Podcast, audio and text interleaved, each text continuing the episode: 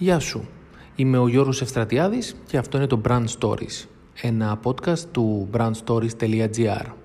Στο brandstories.gr γράφω, εδώ ουσιαστικά ποστάρω audio περιεχόμενο, στο οποίο ουσιαστικά μιλάω περισσότερο και αναλύω θέματα που θίγω στο brandstories.gr συνήθως.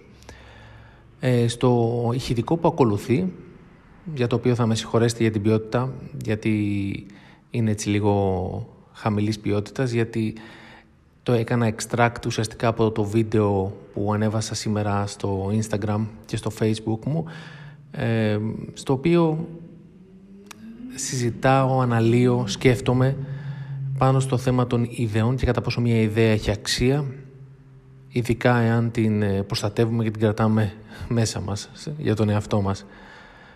Ας μην πω περισσότερα, πάμε στο ηχητικό και περιμένω τα σχόλιά σας.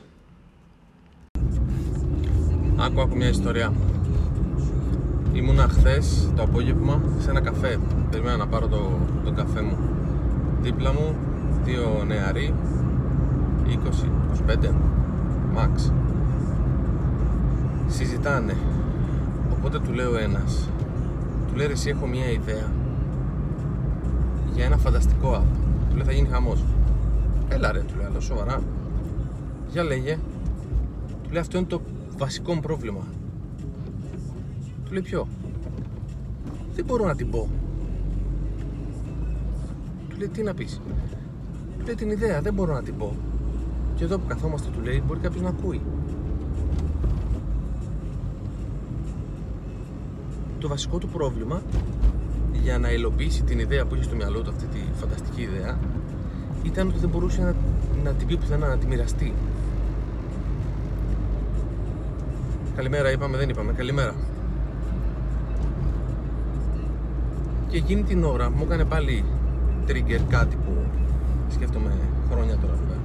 Και είναι και κάτι που είναι λυμμένο στην όλη αγορά. Ότι η ιδέα σαν ιδέα έχει 0 αξία.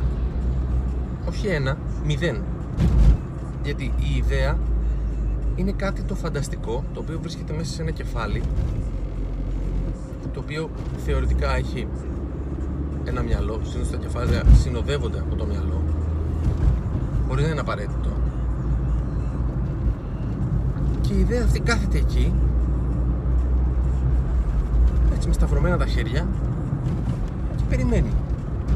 Δεν ξέρω τι περιμένει, αλλά αυτό που ξέρω σίγουρα είναι δεν έχει καμία αξία εκεί που είναι. Οι ιδέες, εκτός ότι είναι free, είναι πράγματα τα οποία μπορεί να κάτσω τώρα, εγώ θα σου βρω 5 ιδέες. Μπορεί να είναι μπαρούφες όλες, αλλά είναι 5 ιδέες. Δεν αξίζουν κάτι. Γιατί όποιον και να σταματήσει το δρόμο, όπως σταμάτησε αυτή η καλή κυρία χωρίς αλάρμ, όποιον και να σταματήσει στον δρόμο και να του πεις, εσύ έχεις καμία ιδέα, θα σου πει 2-3. Γιατί είναι απλό. Η ιδέα είναι κάτι το τζάμπα, είναι κάτι το οποίο δεν θέλει κόπο, δεν θέλει τίποτα.